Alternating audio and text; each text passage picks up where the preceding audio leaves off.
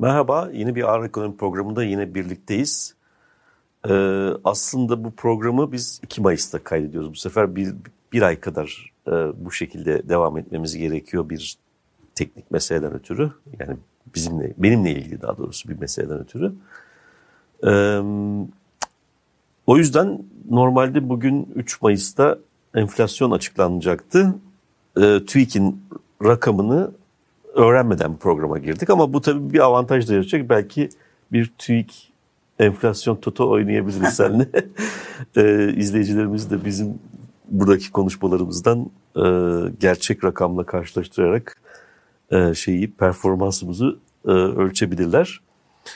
E, fakat tabii e, bizim e, yakından izlediğimiz tıpkı bütün diğer şeyler gibi e, uzman veya meslektaşlarımız gibi yakından izlediğimiz bir takım rakamlar var. Onları konuşacağız. Ondan sonra da bir parça refahla, refah rejimiyle daha doğrusu siyaset arasındaki ilişkiye girmeye e, başlayacağız. Bu öyle bir bayağı çok geniş bir mesele. O geniş bir mesele olduğu için de tahmin ediyorum bu bu hafta kapsamlı geniş bir şekilde konuşacağız ama bu yine de bir e, başlangıç gibi olacak diye düşünüyoruz. E, ve önümüzdeki dönemlerde de devam edeceğiz. Bu çok son derece önem verdiğimiz bir konu. O yüzden seçim sonrasında da e, ele alacağımız meselelerden bir tanesi olacaktır diye düşünüyorum. E, şimdi tabii ben yakından izlediğim bir İTO var. Ama önce istersen sen böyle açıklanan bütün rakamları Menemen Endeksinden tut bilmem neye kadar hepsini grafiğe işliyorsun. Evet, o yüzden aynen. onları bir görelim. Ondan sonra benim İTO rakamları üzerinden ekstra olarak söyleyecek bir takım şeylerim de var. Ben aylık olarak bunlara bakıyorum. Kamuoyunda evet. farklı farklı endeksleri bulmak yani benzer çalışmaları yapanlar var ama genelde onlar indeks değerleri üzerinden gidiyorlar. Hı. Ben aylık tahminler e, üzerinden gitmeyi daha e, doğru buluyorum. E, bu amaçla da e, işte e, Anadolu Ajansı'nın aboneleri arasında yaptığı bir anket sonucu var. Hı hı.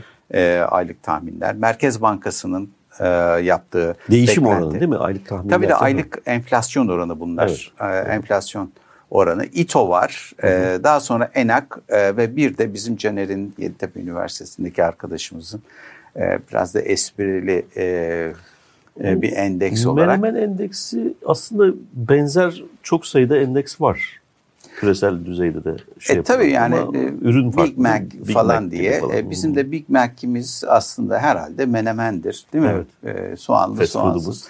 Gerçi artık soğansız yiyoruz soğansız. ama. E, Onu çıkartıyor mu acaba olmaz. Bu Caner de bana her ay e, bunları gönderiyor hı hı. E, açıklamadan önce. E, işte bugün a, şeyi menemen indeksini hesaplıyor. Yumurtanın ve diğer malların e, çeşitli yerlerden alıyor onu onu. Domates, biber. Ee, biber, Tuz. işte soğan, soğanlı, soğansız evet, soğan, e, versiyonları da var. Peki. Ee, o da bunları işte takip ediyor. Tabii e, düzeyi değil de Menemen e, tüketici sepetini, Türkiye'de ortalama tüketici sepetini yansıtabilecek bir mal değil. Ama hem e, konuya biraz espri e, katabilmek hem de e, Menemen üzerinden de bir enflasyon hesabı neden olmasın? Yani yapabilirsin e, bu tip şeyleri. E, eğilim en azından e, bir şey gösterir diyerek e, ben bunu dahil ediyorum buraya. O da eksik olmasın bana verileri sağlıyor her ay. Böyle bir şeyimiz oluyor. Şimdi ilk tabii Merkez Bankası'nın beklenti anketi. O çok sofistike bir anket. ben burada ortalamalar üzerinden Merkez Bankası'nın ortalamalarını alıyorum. 2.7 e, tahmin ediyor e, e, dördüncü ay e, Nisan ayı enflasyonunu yüzde 2.7. E, enteresan bir şekilde Anadolu e, Ajansı'nın beklenti anketi de 2.60 küsürler yani yuvarlayıcı 2.7 onlar çakışıyor. E, bu daha önce de bir e, ayda olmuştu. Yani şu yeşille gri değil mi? Gri yeşille Merkez gri. Bankası, yeşil Anadolu Ajansı. Evet 2.7'de evet. Genelde onlar. eğilimler zaten geçmişe doğru da paralel. Evet paralel e, aslında. E, burada e, bu ay için e, problem yaratan İTO İstanbul'daki hmm. e, hayat pahalılığı sebebiyle e, 4.6 e, beklenti var. E, neden İstanbul'u alıyoruz? E, yıllardan beri bu iyi bir gösterge aslında. E, çünkü e, İstanbul Türkiye'deki tüketicilerin en yoğun olduğu yerlerden biri. Örneklem içerisinde de herhalde Tabii. TÜİK örneklemi içerisinde de ağırlığı, yüksektir. yüksektir. E, Sonuçta 16'dan %15-16'ya e, Tabii eğer İstanbul 4.6 ise e, bu kadar yüksek fiyat artışları metodolojisi de çok benzer. E, e, baskın gelir. Dolayısıyla e, bir paralellik gösterir diye e, düşünüyoruz. Ama dediğim gibi Anadolu Ajansı'nın beklenti beklediği enflasyon oranına da çok benzer oranlar biz elde ettik. O da 19 tane bildiğim kadarıyla piyasa uzmanıyla yapıyor bu anketi. Yani o da işte ne kadar güvenilirse diyelim yani e, seçim anketleri daha güvenilir. E, o kadarını söyleyeyim. Eyvah. e, e, yani İTO ve Merkez Bankası'nı bir tarafa bırakıyorum. E, şeyi ENAG'ı e, bunların dışında tutuyorum. O ne, neredeyse aynı gün e, hesaplandığı için hani öncül olarak e, düşünmüyorum. O da arkasında çok karmaşık e, sofistike bir e, tahmin yöntemi var. Bloomberg ve diğerleri de ben zamanda bulamadığım için geçmişe e, yönelik olarak onları dahil etmemiştim ama piyasada onlar da var. E, bunlar yeteri kadar gösterge evet. e, oluyor. Dolayısıyla bu ayki beklentilerimiz bizim 2.7 ile 4.6 e, arasında bir değişkenlik e, değişkenliğe sahip olacak öyle görünüyor. E, benim tahminime göre de 3'ün üzerinde bir rakam çıkar diye tahmin ediyorum bu ay için. Ben 2.5'un altı diyorum. Evet sen o iyimsersin. Ee, Ama önümüzdeki ay... de değil. TÜİK'in hesaplama yöntemine göre 2.5 2.5'un altı diyorum. Çünkü uzun zamandır bu İTO ile e, TÜİK'in rakamları, endeks değerleri olarak açılıyorlar birbirlerinden. E ama açılma... bazı aylarda bir, birlik gösteriyor. Evet ama yani kümülatif olarak baktığımızda bu açılma sürgit devam ediyor. Yani benim gördüğüm mer- değil. Merkez Bankası tahminde yetersiz kalıyor TÜİK'i. yani Merkez Bankası'nın en başarısız olan Merkez Bankası. Evet.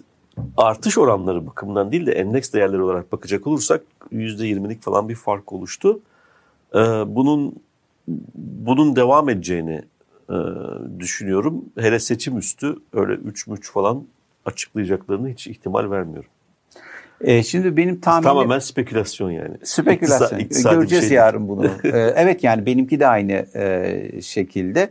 E, bu şeylere gördüklerimize dayanarak yaptığımız bir e, beklenti bizimki, oluşturduğumuz beklenti. Ancak şunu söyleyebilirim ki e, Türkiye'de bir kıpırdanma var enflasyonda. Var var e, son aylarda. Benim beklentimi körükleyen işte de birazcık kuru... oydu. Geçen ay bekliyordum ama hmm. döviz kuru olmasa da e, taleple ilgili olarak. Ha, yok şimdi döviz kuru da çok katmanlı hale geldi ya. Evet. Yani tek, evet evet. Tek, işte yani onların bizim şeyde gördüğümüz nedir o um, izlenen, izlediğimiz yerlerde hani o televizyonların altında köşede ya olur ya. Onların bir gerçekle bir alakası Onun, yok evet, O aş, aşağı yukarı yüzde beş altı falan fark oluştu. Yani bu şu demek e, döviz kuruyla işlem yapanların maruz kaldığı kur o televizyonların altında köşede gözüken kur değil.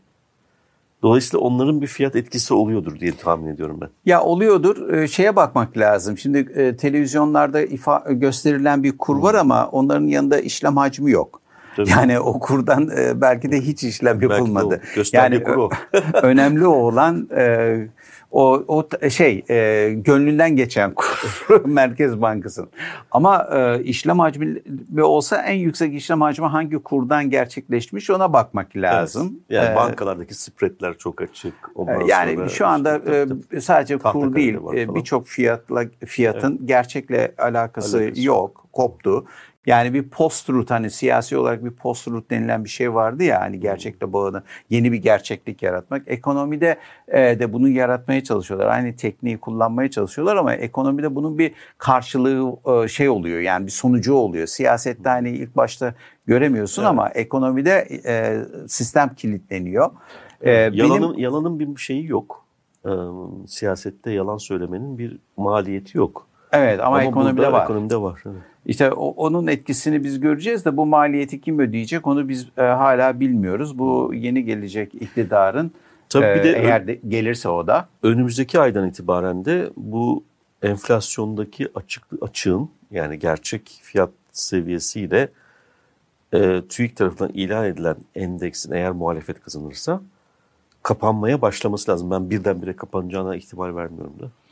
E tabi bu ee, belli bir e, hazırlığı gerekli kalacaktır ama şunu söyleyeyim yani iktidar değişikliğinden bağımsız olarak da eğilim zaten artış yönünde bu bir. Tabii tabii. tabii. E, çünkü yani yaşadığımız olaylar bu fiyatların yani bu içinde bulunduğumuz e, dönem işte e, bu döviz kıtlığı ve dövizin da, e, aslında ilan edilen kurdan değil de e, şeyden alınmış olması yani piyasadaki e, kurdan 20 21'ler üzerinde e, civarında bir kur var. Evet. E, ithalatçı bununla alıyor. Dolayısıyla bunların fiyatlara yansıması kaçınılmaz olacaktır önümüzdeki aydan itibaren. Bir de tabii o yansımanın ötesinde bu e, beklentilerin bağlı bir fiyatlama davranışı da gerçekleşiyordur. Yani biz hem o 21'den gerçek bir maliyet var. E, tabii. Hem de bu kurun daha da yukarı çıkabileceğine dair bir inanç varsa Ondan dolayı da e, fiyatlamalarda Kesinlikle. bir artış eğilimi ortaya çıkmıştır.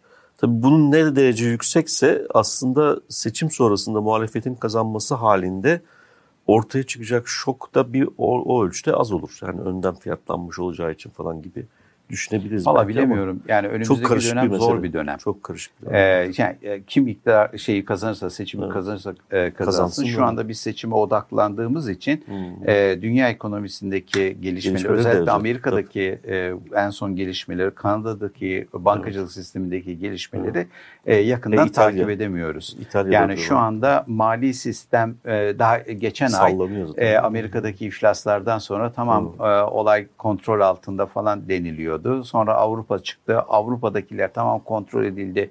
Sattık. Devlet işte kaynak koydu İsviçre'de falan. E şimdi yeni bir e, banka ortaya çıktı Kanada'da. Değil mi? Montreal Bankası. Onun arkasından işte bu bankanın e, şeyde Amerika'daki e, işte, ağırlığı olan tamam. bir banka olmuş olması.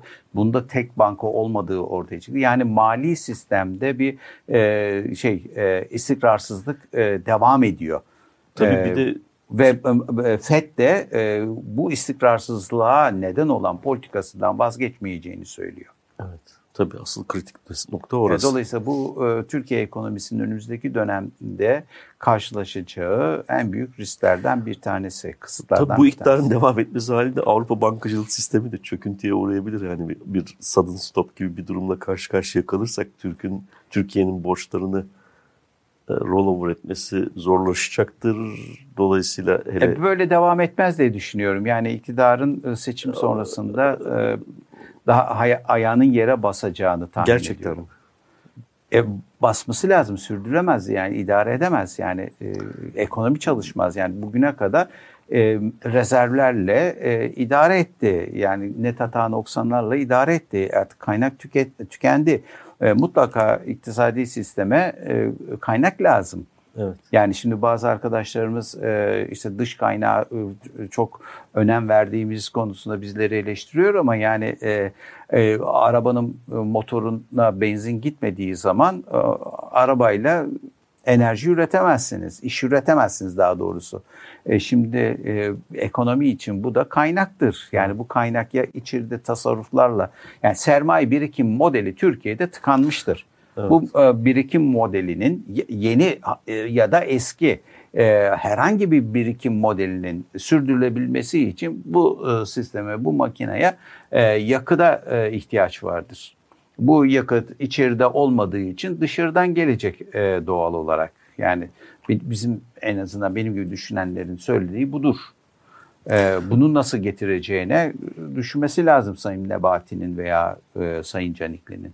Yine çıkmış e, açıklamalar yapıyorlar ya her gün. Ben son artık onu takip etmedim. Sonuncusunu okumamıştım da. Şimdi bu enflasyon aylık artışlar açısından bakacak olursak şöyle bir şey görüyoruz 2023'te senin dediğin gibi o hani yükselme eğilimini İTO rakamlarından en azından görebileceğimiz e, Ocak, Şubat, Mart, Nisan ayları 2023'ün 2020'deki aynı aylara dışarıda bırakırsak 2014'ten bu yana en yüksek. Yani şöyle oluyor 2014'ten beri ay bazında rakamlara bakacak olursak her biri ikinci büyük artış olduğunu gösteriyor. Yani bu demektir ki 2022'den sonra e, böyle hani bizim 80'lerden e, TÜİK rakamlarıyla 50'lere geldiğimizi görüyoruz ama ya da İTO rakamlarıyla 100 küsürlerden işte 70'lere 70'lere falan geldiğimizi görüyoruz ama e, burada bir en azından bir plato oluştuğunu ve platodan da yukarı doğru bir hareketlenme olduğunu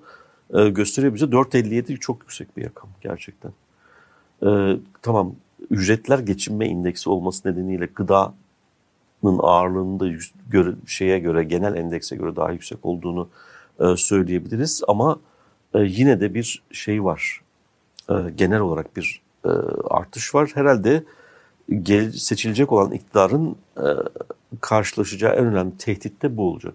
Yani zıvanadan çıkma ihtimali olabilir her zaman. E şimdi bu en son e, Sayın Kılıçdaroğlu'nun e, açıklamaları var, video açıklamaları. E, biliyorsun enflasyon hesabında %15'e yakın, %15-16 arasındaki pay e, konuta evet. e, ait. Dolayısıyla e, o videolardan e, bir tanesi de barınmayla ilgiliydi. Anayasal bir hak olarak ortaya konuluyor.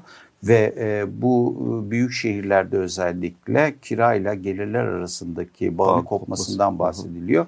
Ve bu konuların e, dikkate alınması gerektiğini, bir politika öğretilmesi gerektiğini söylüyordu. Bu aynı zamanda enflasyonla mücadele e, bakımından da çok önemli. E, çünkü biz daha önceki programlarda da ifade etmiştik. Üç tane temel kalem var. Bunlardan bir tanesi gıda. %25 veya üzerinde e, çok az da %26 da olabilir yıldan yıla değişkenlik gösteriyor ama ortalamada %25'ler civarında gıdanın payı var. Fakirlere doğru gittiğinde bu %30'ları geçiyor. 40'lara kadar ulaşıyor ee, şu an. Dolayısıyla e, buradaki fiyat artışlarının e, insanların üzerinde, hanelerin üzerinde, e, refahları üzerinde çok ciddi bir etkisi var. Dolayısıyla insanların gıdaya e, erişimini engelleyen bir e, husus e, enflasyon. Önemli bir problem. Dolayısıyla bunu herhangi bir para politikası tedbiriyle halledebilmek mümkün, mümkün değil. değil evet. Bu yapısal bir problem. Bununla ilgili bir şey e, geliştirmek gerekiyor. Politika geliştirmek gerekiyor ve bu e, Tarım Bakanlığı'nın e, işi. Öyle değil mi? E, ikinci, belli ölçülerde Tarım belli, Bakanlığı ama, ama yani bir de dağıtım kısmı da var. Üretim. Dağıtım kısmı da var. O yüzden onu da e, Tamam ama e, ticaret ve e, da, evet. şey e, Tarım Bakanlığı bu işi yapacak. Üretecek. Ya hal yasası değişecek bilmem ne falan. E, tamam. E, bu sonuçta Merkez Bankası'nın e, ilgi alanı içerisinde bir şey değil. Değil. Ee, ikincisi yüzde 15, 14-15 arasında değişen paylarda ulaştırmayla konut. E, konut e, önemli. Konutu halletmeden de enflasyonla mücadele edemezsiniz. E, konuttaki bu fiyat artışı, kiradaki fiyat artışının sebebi de değil mi? E, nedir? E, bu para politikasıdır. Yani bunun dolaylıyor bir şekilde para politikasıdır. İkincisi e, bu sektörün e, 70 yıldır e, dinamiklerinin yapısının hiç değişmemiş olmasıdır. 70 yıl geçti. Yani 50'leri referans olarak alırsak 70 yıldır Türkiye'deki barınma e, pol, e, problemini e, problemine yönelik geliştiren e, politikalar değişmemiştir. En e, e, radikali benim e, hatırladığım kadarıyla e, ANAP döneminde bir kooperatif e, sistemi vardı. Bu kooperatiflerle e, özellikle düşük gelir gruplarında aslında orta sınıf diyelim tam da düşük demeyelim. Orta sınıfı konut edindirme e, şeyiydi sistemiydi. O enflasyona yenik düştü enflasyonu halledemediği istismara için. İstismarlar şunlar bunlar mevzu. E, ya büyük ölçüde yolsuzluklara. E, ama yani birçok e, e, şeyde vatandaşta böyle konut sahibi olabildi e, Türkiye'de. Ondan sonra AKP döneminde bu sistem terk edildi. E, onun yerine bir TOKİ sistemi geldi ama TOKİ'de e, göstermelik e, birkaç konutun dışında genellikle e, kamu e, altyapı harcamalarına e, kaynak e, bulmaya yönelik projeleri destekledi. Lüks konutlar falan onları da aldı. E, halk için konut üretmek yerine gitti e, işte altyapı harcamalarının e, finansmanına e, yöneldi. Hastaneler yaptı, işte bölgesel düzeyde yolları artık bilemiyorum çeşitli kamu binaları falan e, yaptı. Dolayısıyla o sistem de e, işe yaramadı. Yani hane halklarının bütçesinde konutu düşürecek, konut harcamalarının payını düşürebilecek bir düzeye getiremedi. Hala vatandaş için e, kira önemli bir e, unsur, e, önemli bir harcama kalemi e, oldu. E, dolayısıyla e, bu bakımdan ha, gerek e, iktidar partisinin gerekse muhalefet partisinin bu probleme yönelik bir politika üretmesi gerekiyor. Gördük gördüğümüz kadarıyla Kılıçdaroğlu bunu halk konut e, şeklinde değil mi? TOKİ'yi daha düşük e, gelirlere yönelik konutların üretilmesiyle ilgili e, önerileri vardı. Bence yeterli değil yaptığı öneri. Evet, çünkü ben, bence sorunu anlamadığını gösteriyor. Mülkiyet temelli evet. yine çözüme doğru gidiyor. Ee, hiç kimsenin e, mülk edinmesinde bir problemim yok. Ee, ama konut fiyatlarını düşürebilmek için e, kamunun kiralık konut da e, yaratması lazım. Yani asgari ücretin çok altında geliri olan insanlar ya da açlık sınırında yaşayan insanlar nerede yaşayacak Allah aşkına? Evet e, değil mi? Belli gelirin altında e, gelire sahip olan insanlara e, devletin bir şekilde konut e, yapma vermesi lazım. Bu komünizmdir, yok sosyalizmdir meselesi değil. İngiltere'de böyle, Hollanda'da böyle, Almanya'da böyle, diğer hani kapitalizm anayasal bir ödev çünkü. E, onların örnek olarak verdim. Ama o onlara gerek bile yok. Anayasayı o zaman kaldır. Anayasanın o maddesini kaldır. Anayasayı Barın, de, yani, yoksa ilga etmiş oluyorsun. E ama anayasaya yazmışsın. E, yazmışsın sen tabii. onu. E, anayasal bir hak olarak görmüşsün. O zaman bunu kamu halledecek ve anayasaya yazdığına göre bunu vatandaşın kendi kabiliyetine bırakmak da doğru değil. Ama şimdi benim şöyle bir, e, bir çok zor bir problem. Onu kabul etmek lazım. E, çünkü işte senin de vurguladığın gibi hep bu programda defalarca vurguladığımız gibi konut sektörü Türkiye'de e, şehirleşme başlamasına rağmen hiçbir şekilde regüle edilmemiş bir sektördü. E, bunu siyasetçiler çok kafaya takmadılar çünkü kırsal bir Türkiye vardı. Ee, dolayısıyla bir oy potansiyeli açısından meseleye yaklaştıklarında bu kırsal kesimle ve köylülüğü halledemedikleri için bir tabii, suçluluk duygusuyla davrandılar ve şehirlere gelince o köylüler onların e, mülk edilmesini bir, oldu bittiyle evet. kabul gösterdi. Ama şimdi şöyle bir trend var. Türkiye'de konut sahipliği oran olarak süratle düşüyor. Yani eskiden %75-80'lerdeydi konut sahipliği. Dolayısıyla halen kira mira falan endekste e, o kadar önemli olmuyordu. Yani hem uzun süreli kontrat olmasından evet. dolayı hem de e, zaten kiracı kitlesi toplam e, tüketici kitlesi içerisinde çok e, düşük kaldığı için. Ama şimdi %60'lara kadar indi benim bildiğim kadarıyla.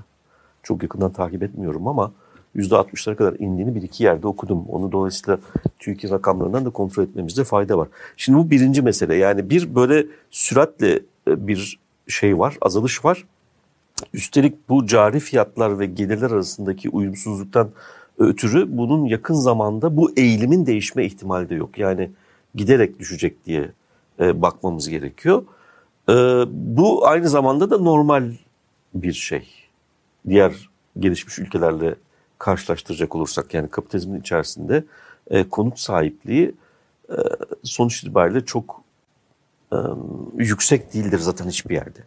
Şimdi dolayısıyla barınma krizinden bahsediyoruz. E, barınma krizi işte tam bu noktada kiraları. Bir de bunun e, yanı sıra bir başka e, olumsuz yapısal faktör daha var. O da kiraların e, döviz şoklarına maruz kalması. E, bundan neyi kastediyorum? Yani bunu söylediğim zaman çoğu kişi çok anlamlı bulmuyor ama e, açıkçası günlük konut faaliyeti yani günlük konut kiralamaya e, eşyalı olarak işte özellikle turistlere şunlara bunlara falan e, o hiç regüle edilen bir piyasa değil. Yani tamamen kayıt dışı çalışıyor aslında orası. Normalde mesela Hırvatistan'da falan da yani Hırvatistan da sonuçta o e, turizm payının çok yüksek olduğu bir yerde ve orada da e, çok süratle bu tür bir sektör oluştu. Ama Avrupa Birliği regülasyonları çerçevesinde orada bir regülasyon gerçekleşti. Mesela böyle bir tek bir konutu kiraya günlük olarak kiraya veriyor olsan bile e, bir şirket kurmak zorundasın. Yani başka türlüsünü e, mümkün kılmamak gerekiyor. O şirket kurduğun zaman işte kurumlar vergisine şuna buna neyse e, o tür bir e, yapıya maruz kalır. Bir de denetlenebilir hale gel, gelme söz konusu olacak. Şimdi bu da yapılmadığı için Türkiye'de devasa bir şey var. Yani bu mesela istatistiklere yansıyan boş konut meselesi var ya. Yani boş konuttan kasıt ne? Konut sahibiyim ben ama kiracım yok. E niye yok? E çünkü zaten bir hafta ona veriyorum, bir hafta buna veriyorum, iki gün buna veriyorum, üç gün buna veriyorum. Beş altı ayda boş tutuyorum. Cihangir bölgesi hep böyle. Cihangir öyle, kıyılar böyle, İstanbul'un pek çok bölgesi böyle. Yani e, burada bir acayip şey var, alan var. Bunun kesinlikle zapturapt altına alınması gerekiyor. Eğer barınma kriziyle baş etmek istiyorsak. Yani bu e, boşlukları belki belediye e, hem bir burada ikili fiyat mesela yapılacaksa burada yapılsın. Yani o 5-6 ay boş duran e, yerler falan filan söz konusu olduğunda yıllık düzeyde baktığında bunu cazip olmaktan çıkartan ya da normal sektörel kar seviyesine e, indirecek bir hale getirir. Bu aynı zamanda konutun yatırım aracı olarak görülmesinde yavaş yavaş e, ortadan çıkart kaldırmayı hedefleyen bir yaklaşıma da sahip oluruz. Şimdi elinde 50 tane konut var adamın kiraya veriyor. Tamam olabilir ama onu da şirketleştirmek kaydıyla olabilir. Yani kiranın çünkü kiracıyla yaptığı anlaşmanın ne kadarı gerçekten kontratta yer alıyor onun üzerinden e, nedir o standart önden vergilendirme dışında başka bir vergilendirme yapılıyor mu yapılmıyor mu? E, o gelirin işte yükselmesini halinde artan oranlı vergi devreye girdiğinde o o vergiden e, kaçınmanın çok kolay yolları var eğer konut kiralama yapıyorsan. E, dolayısıyla bunların da zapturat altına alınması gerekiyor. E, son olarak da eğer bu bir kiralık konut piyasasının e, regüle edilmesini gerekli kılıyorsa o zaman yerel yönetimler bu piyasada aktif oyuncu üstle işini üstlenmeleri gerekiyor. Bunun için de bir konut stoku edinmeleri gerekiyor. Bu konut stokunda toplayacakları vergilerle edinmeleri gerekiyor. Yani bu, burada süratli bir geçiş programının yapılması lazım. E, çünkü bu artık katlanılabilir seviyeyi aştı ve e, konut sektörü ve geçinme dışında imalat sanayinde etkiliyor, e, diğer sektörleri de etkiliyor. Çünkü e, o sektörlerin e, emek verimliliğiyle karşılaştırdığında ödeyebilecekleri ücret ile bu e, ücrete alıp da e, sanayi bölgelerinde, hizmet sektöründe, kıyılarda, şurada burada falan e, yaşayabilecek insanların e, arasında bir gelirleri arasında bir uyumsuzluk oluşmaya başladı. Yani sanayi bu konutu eğer referans alacak olursak, bu gıda fiyatlarını referans olursak, alacak olursak, e, insanların ihtiyaç duyduğu yani rahat bir yaşam, minimum seviyede bir refah için ihtiyaç duyduğu ücreti e, vergileri bilmem ne falan da hesaplayacak olursan o brüt ücreti ödeyebilecek kapasitesi yok bizim sektörün. Zaten asgari ücret ödeyecek kapasitesi yok diyorduk, konuşuyorduk. Bir de şimdi üstüne e, bu asgari refah seviyesini koruyabilecek bir ücret kavramını da gündeme getirmemiz gerekiyor. Asgari ücrette bunun arasında da bir uyumsuzluk oluştu. Özellikle bölgesel düzeyde uyumsuzluklar oluştu. E bunu ödeyebilecek kapasitesi yok. Dolayısıyla e, bu ekonominin e, çarklarının dönmesini tehdit eden bir problem haline gelişti. Bir o yüzden, çözüm var. O yüzden çok... Fabrikalar yurt yapsın çalışanları için içinde olduğu gibi. e, o 18. yüzyılda değil mi? O, o zaman 16 saatte çalıştırabilirler. E, yani zaten bu teknofederalizme de doğru da gidiyoruz. O da iyi bir geçiş dönemi olur yani. Geriye doğru bir sıçrama olmaz. E, ilkel kapitalist birikim döneminden geçerek e, feodalizme geri döneriz. E başka çaresi yok yani, yani insanlar özel hayatını e, yaşayabilecekleri bir e, konutta barınma ihtiyacını karşılayamayacaklar bu gelirlerle. E işte o zaman dediğim gibi bu e, fiyat oransızlığı halletmenin iki yolu var. Gelirleri yükseltirsin biraz, e, biraz da o fiyatları aşağıya doğru e, indirecek, reel olarak indirecek önlemleri alırsın. Yani devlet olmanın ya da kamu politikasının e, zaten temel işlevi bu olması lazım. Şimdi ben bu açıklıkta e, bir muhalefet önerisi göremiyorum.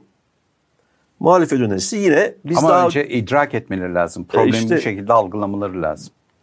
E, bir o bir de tabii seçim öncesi e, geniş bir kitlenin e, e, cebine el sokmayı gerektiren bir önlem bu tabii bizim konuştuklarımız. Bizim sırtımızda bir oy almak gibi bir küfe olmadığı için e, rahat konuşabiliyoruz. Ama yani bunun bir gerçek olduğunu da ortaya koyalım, bunu kayda geçirelim. Seçim sonrası bu meseleye uzun uzadıya tekrar geri dönmek kaydıyla diyelim. E, burada çok önemli bir toplumsal muhalefet örgütlememiz gerekiyor. Eğer muhalefet iktidar olduğunda e, bu doğrultuda bir e, aksiyon planı koymazsa toplumun önüne ve süratli bir şekilde harekete geçecek şekilde bir aksiyon planı koymazsa bunu toplumsal muhalefetin e, sokakta, parlamentoda her neredeyse e, yapması gerekir, örgütlemesi gerekir. Bu gerçekten çünkü toplumsal dokuyu e, ya çünkü bu ekonomik çarkın dönmesini engelleyen bir problem haline geldiği için herkesin şikayet ettiği bir şey. Bu rantiye kapitalizminin e, tipik bir şeysi ama artık bu rantiye kapitalizmi e, e, asli olarak toplumun temel ihtiyaçlarının karşılanmasını sağlayacak asgari koşulları yok etmeye başladı. Yani ona, anomiyle beraber çünkü kuralsızlık burada hakim. Bu kuralsızlığı genel bir e, kural haline getirmeye başladı. Bu anominin toplum düzeyinde bu derece yaygınlaşması işte zaten failed state dediğimiz o çökmüş devlete, çöküntü devlete bir adım kalan kalmış gibi bir hissi de bize ya da gerçekten öyle bir durum da var aslında da yani o o duyguyu yaşamamıza neden olan şey budur. Dolayısıyla acilen bütün alanlarda kurallı bir döneme geldi. Hani kurumların tekrardan can şey yapılması, oluşturulmasından falan bahsediyoruz ama burada kurumsal e, oluşumun ötesinde şimdi birazdan konuşmaya başlayacağımız refah rejimi açısından da önem taşıyan bir mesele daha var. Kliyantilizmdi. Bunu da açacağım birazdan ama önce sana şimdi, devredeyim bu refah rejimine. Şimdi bu söylediğin konuların çok önemli olduğunu ben düşünüyorum. Ee, şu açıdan önemli. Ee, Türkiye gibi birçok e, ülkeler hani derler ya neoliberalizmin yükselmesinden sonra ülkelerde düşük gelirle çalışan sınıfların üzerine çok ciddi yükler e, bindirildi falan. Aslında e, bu doğru. Ee, yani kimse de inkar edemez. Bu sermaye birikim modeli, ortaya konulan sermaye birikim modelinin devamı için artık değeri bir şekilde bir kere bir artık değer üretmen lazım. Daha sonra buna işte kimileri katma değer falan e, diyorlar. E, bu değeri üreteceksin sonra da onu e, tüketmeden tekrar e, sermaye e, katacaksın. Şimdi buna e, rıza gösterebilmek için de e, bu değeri üretimine katkıda bulunanlara da düşük pay vereceksin. Aslan payını sen alacaksın. E, bu tabii ki aslına bakarsanız cenk e, meydanlarında işte e, savaşmak e, gibi bir şey. Değil mi? Aslında e, bir e, süre e, geniş kitlelerin buna rıza gösterebilmesi için vatan sevgisi, vatan evet. duygusu, milli işte beka söylemleriyle bunun reklamını yapabilir ve aslına bakarsan üstü kapalı olarak bir toplumsal sözleşme yani imzalanmamış, açık olarak imzalanmamış bir toplumsal sözleşme siyaset üzerinden e, inşa edersin, imzalarsın ve kitleler de bu e, ücretlerle, bu gelirlerle bir süre işte e, musamma gösterebilirler, rıza gösterebilirler, sabır gösterebilirler. E, şimdi Türkiye 1980'den itibaren e, böyle politikaları uyguluyor e, ve yağ sabır e, çekiyor. E, 40-50 yıldan beri aynı e, bahaneleri de e, işitiyor. Şimdi bu toplumsal sözleşmenin adı konmamış toplumsal sözleşmeye e, taraf olan devletin e, benim gördüğüm kadarıyla e, yükümlülüklerini yerine getirmediği e, ortaya çıkıyor.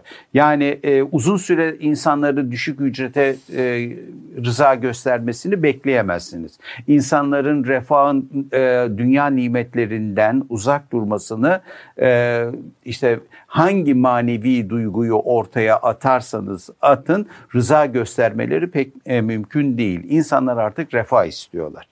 Öyle değil mi? 21. yüzyıl 20. yüzyıl sermaye birikim modelinden farklı birikim modeline geçişin yüzyıldır.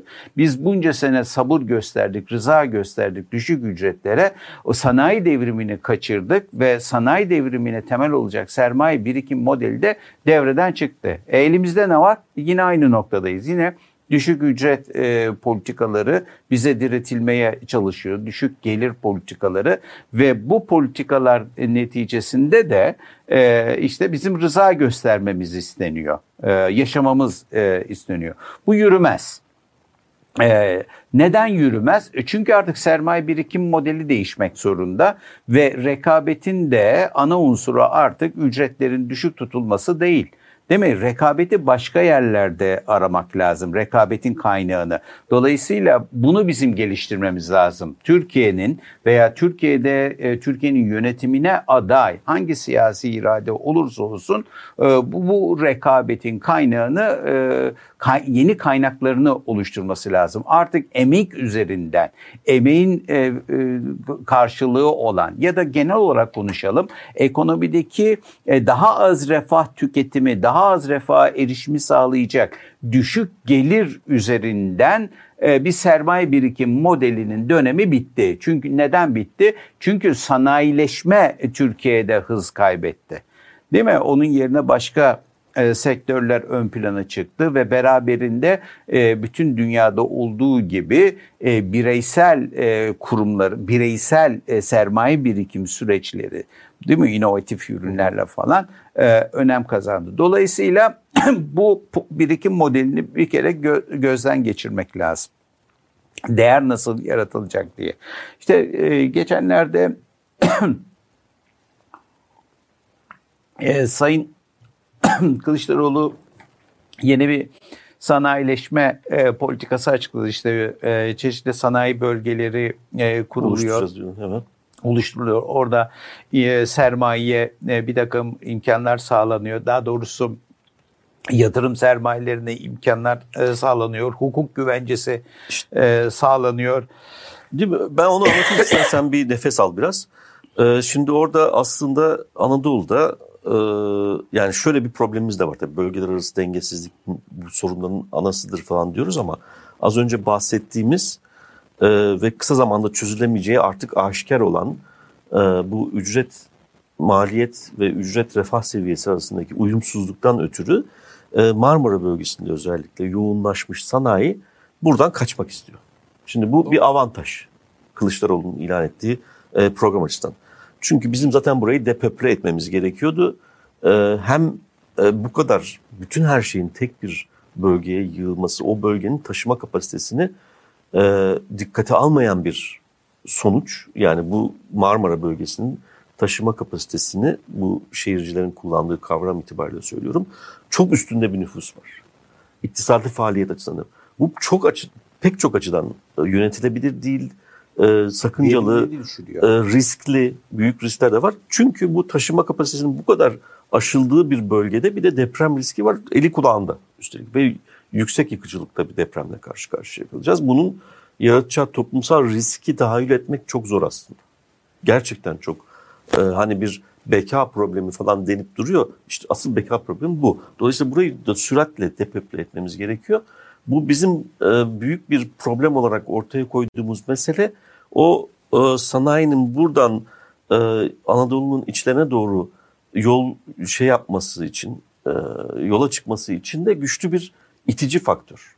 Bunu da kullanmak lazım. O bakımdan o Kılıçdaroğlu'nun açıkladığı e, Anadolu'nun çeşitli bölgelerinde e, merkezler oluşturarak burayı oraya çekmek aslında çok e, akılcı bir halde geliyor. Fakat tabii o da e, yine süratli davranmamız koşuluyla oralarda e, temel kamu e, e, kamusal faaliyetlerde kamusal Dışsallık hizmetler, yaratacak. Temel kamu hizmetleri açısından e, süratli bir e, e, şey temel kamu hizmetlerini oluşturmak yani eğitim, sağlık, işte diğer e, elektrikli suydu bilmem ne falan filan gibi temel kamusal hizmetlerin yüksek kalitede oralarda verilebilmesini sağlamak bir de de lojistik ağ oluşturmak. Lojistik ağ oluşturmak daha zor. daha uzun vadeye yayılacak. Çünkü demir Yani köy enstitüleriyle köylere gidemeyen devlet böyle bir politikayla şehirlere gelen evet, bunun, nüfusun bunun sayısız şeyi var. E, faydası var. Bu Marmara'yı depopüle etmek açısından, e, bölge arası dengesizlikleri ortadan azaltmak açısından, e, temel kamu hizmetleri erişimini bütün coğrafyaya yaygınlaştırmak açısından, İstihdamı arttırabilmek. İstihdamı oralarda istihdamı arttırmak ve istihdam kalitesini yükseltmek açısından e, faydaları var. Ama gerçekten arka planının çok iyi etüt edilmesi lazım.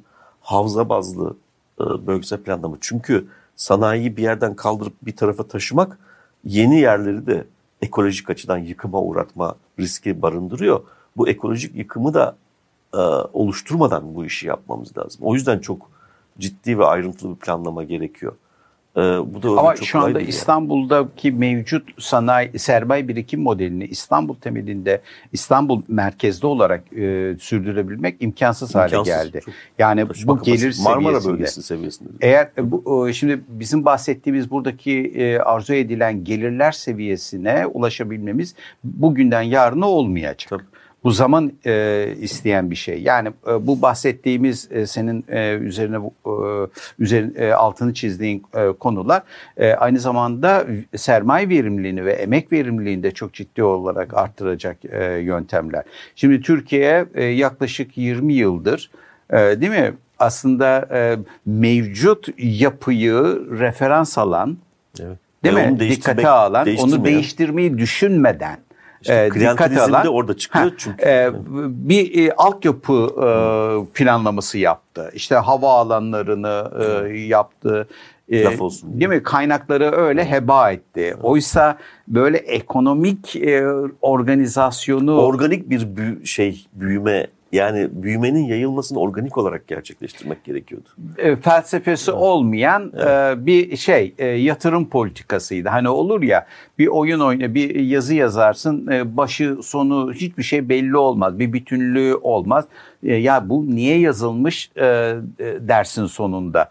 Ee, anlamazsın hiçbir şey. Yani Türkiye'nin 20 yılındaki yatırım politikası, ekonomi politikası da aslında başı sonu belli olmayan, niye yapıldığı da anlaşılmayan e, bir şey. Yani bir ana fikri yok. Ee, anlatabildim mi? Yani yolu sen aslında İstanbul'un çevresinde yapmak yerine bahsettiğin gibi böyle bir sanayi bölgeleri yapsan onun etrafına o paralara harcasan yine kamu özel e, ortaklığıyla bu işleri yapsan en azından oradan e, elde edeceğin verimlilik artışlarıyla sürdürülebilir e, bir yolsuzluk olurdu o işte. Yani yolsuzluktur şudur budur sonuçta ödeyebilir. Ödeyebilme kapasitesi. Oradan e şimdi ama ödeyebilme kapasitemiz yok ki bizim. Yani çünkü bunun verim verimliliğe bir e, etkisi olmadı. Vatandaşın refahını arttırmadı vatandaşın refahına e, refaha ulaşabilecek yeni mekanizmalar ortaya koymadı. Oysa sen bir sanayi bölgesi olarak bunları organize etmiş olsaydın hem refah düzeyini verimlilik üzerinden arttırmış olacaktın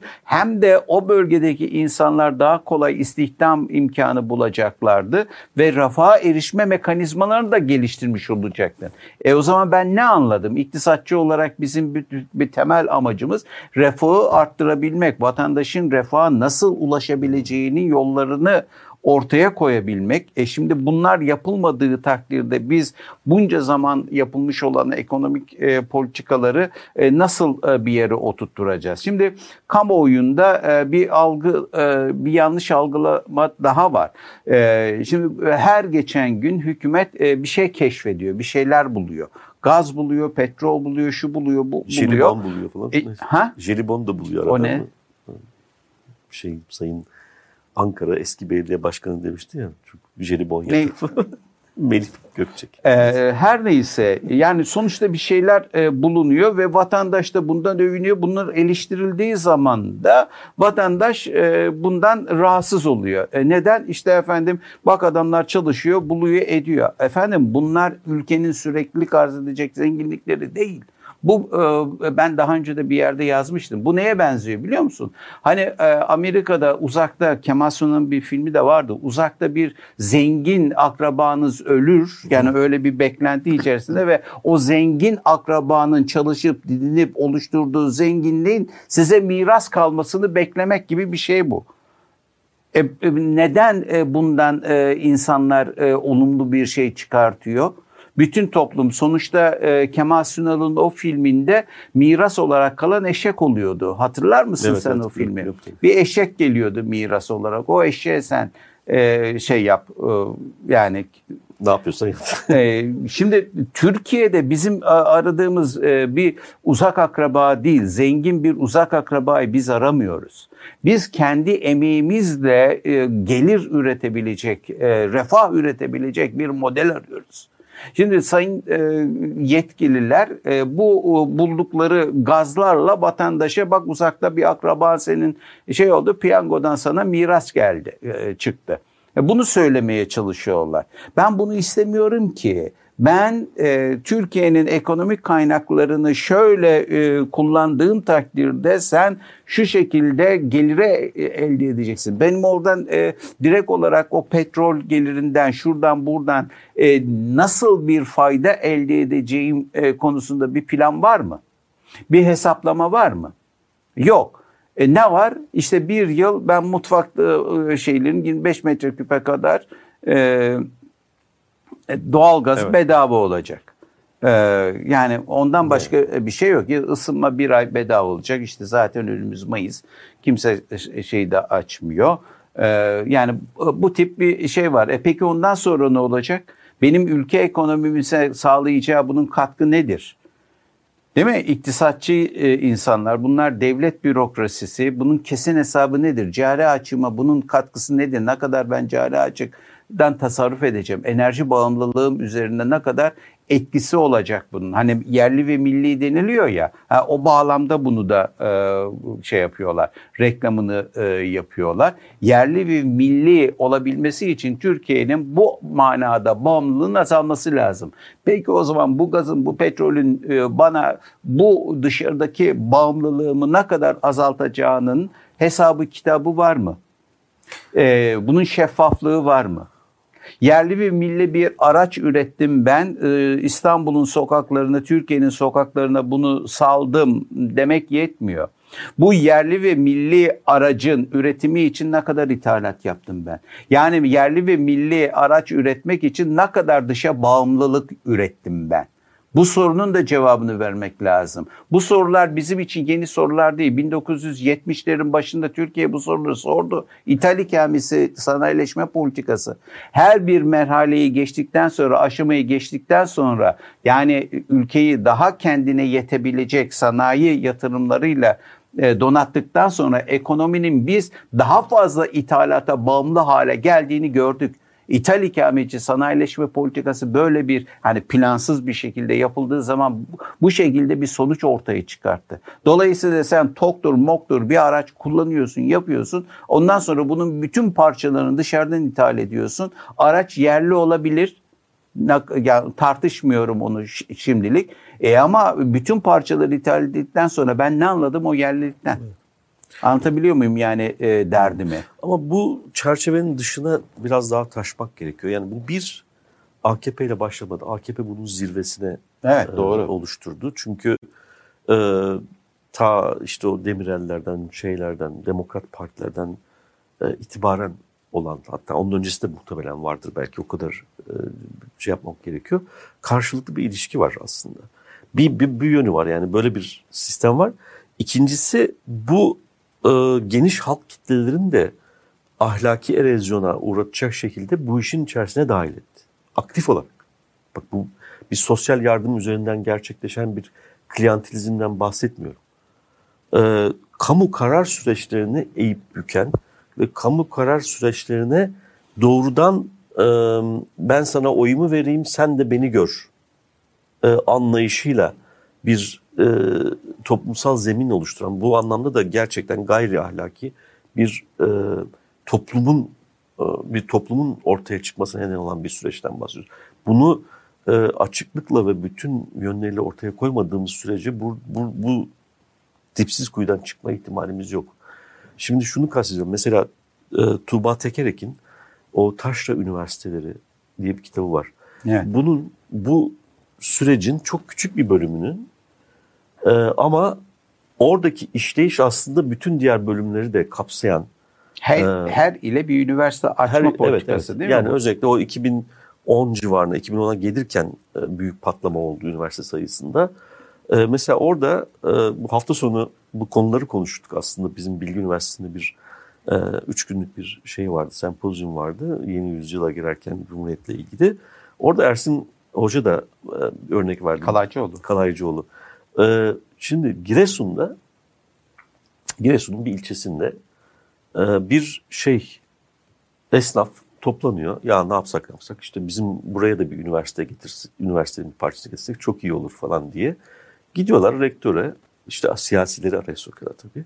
Siyasiler aracı oluyor. Rektörle esnafın görüşmesini sağlıyor. Diyorlar ki bunlar, biz eğer sizin yapacak şeyiniz yoksa bu meslek yüksek okulunun binasını yapalım buraya diyor. Yatırım. Yani rant elde etmek için yatırım yapıyor. bir binayı yapıyorlar esnaf.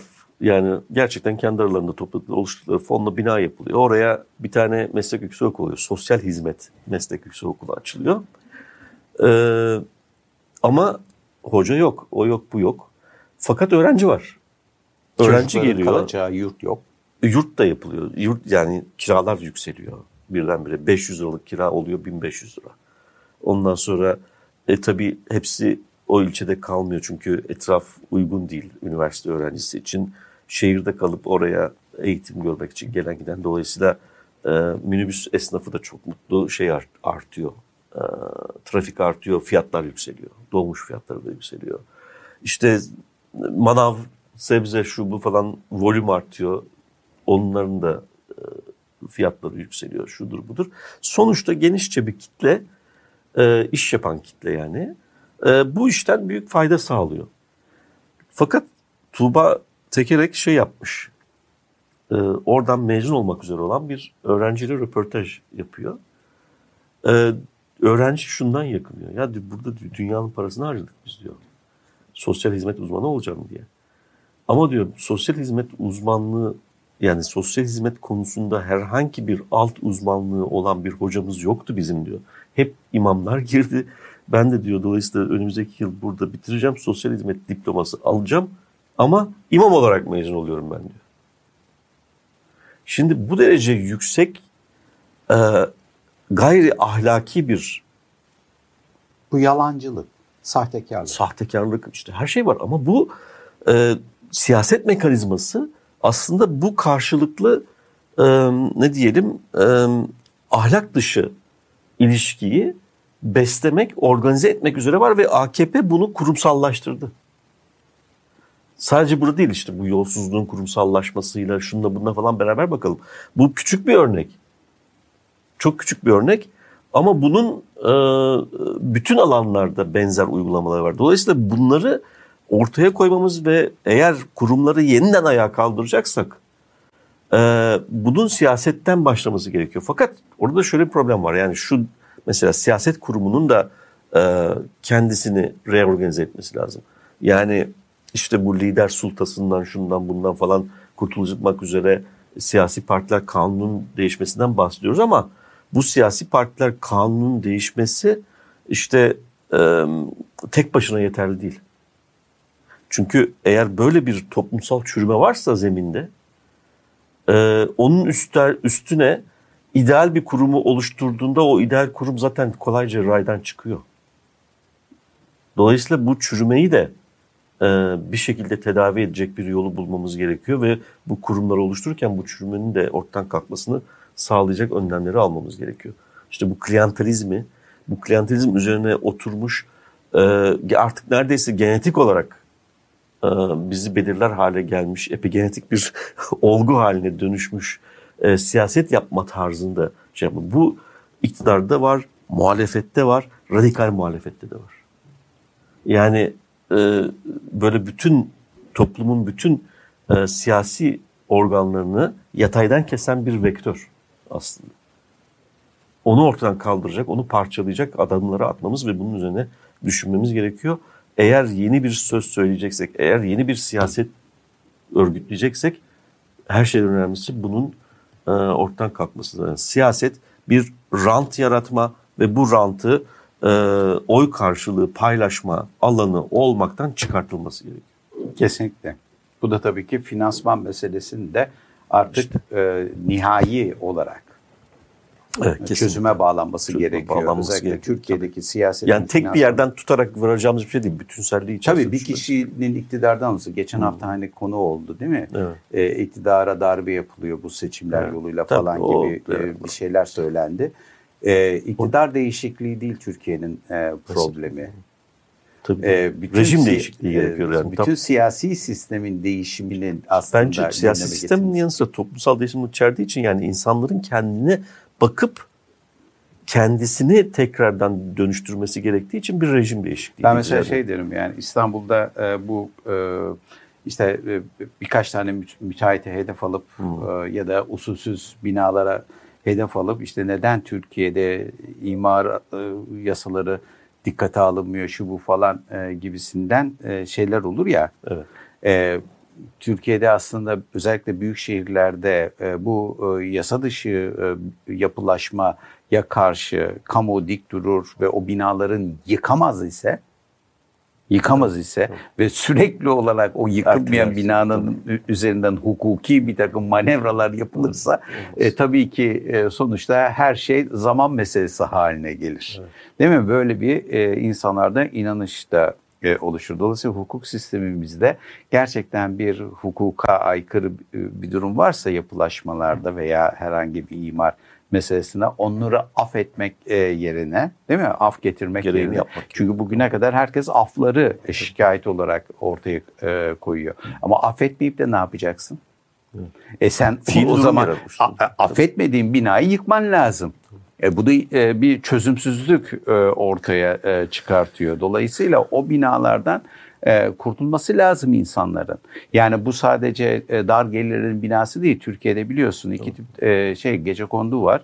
E, bir tanesi işte yoksulların gece konduları var. Bir de zenginlerin gece konduları var. E, eski, e, zaten eskiden e, olduğu gibi değil yani gece konduda oturanlar gece kondu bina oturdukları gece kondunun sahibi değiller büyük ölçüde. Orada da mafya 70'lerin sonuna doğru zaten mafya hakimiyeti gerçekleşti orada.